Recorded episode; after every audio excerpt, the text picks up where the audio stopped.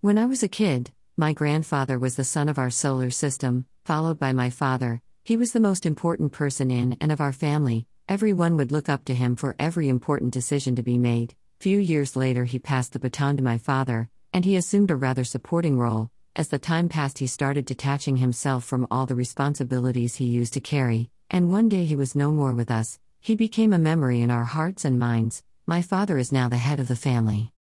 Isn't this life cycle or phenomenon is supremely common everywhere in the world, and the same is being followed for generations, for centuries? Point is, what can we learn from it? I think some of the facts are noteworthy.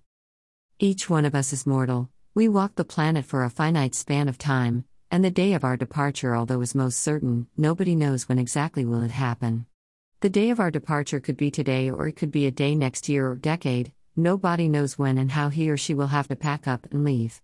Now, if in the end we all have to leave the show, then the question is what part should we choose to play till the time we are on stage?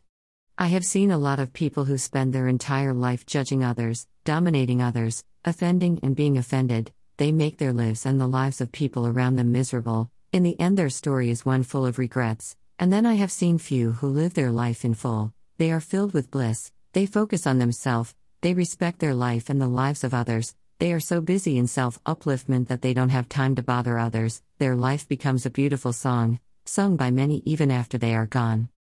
Now the question is what should be our priorities and is it possible to choose the correct path, which comes down to the very question what is the correct path and how to ascertain one for ourselves? There are some very simple ways to follow the path.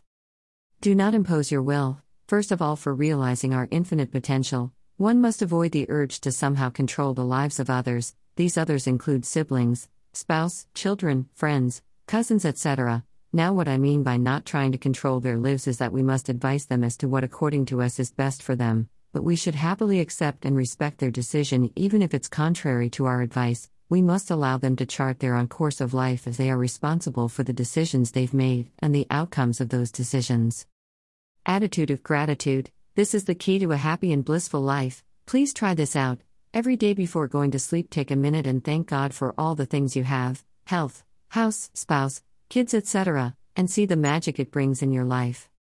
Be a constant learner. The single most important trait that led to the evolution of human mind and civilization is curiosity. Learn at least one thing new every day and, if possible, write it somewhere.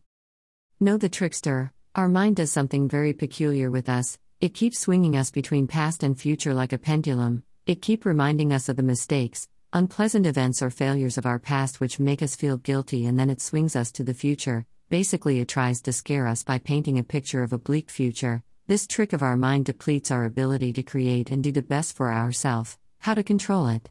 The best way to control it by occupying yourself with a lot of work which you really love to do. Whenever your mind tries to trick you, take a deep breath, Hold it for 6 seconds and then release it slowly. True as me, this simple technique works like a charm. Child is the father of man. Ever thought why a child, a baby, is always so happy? That's because he lives in the present moment.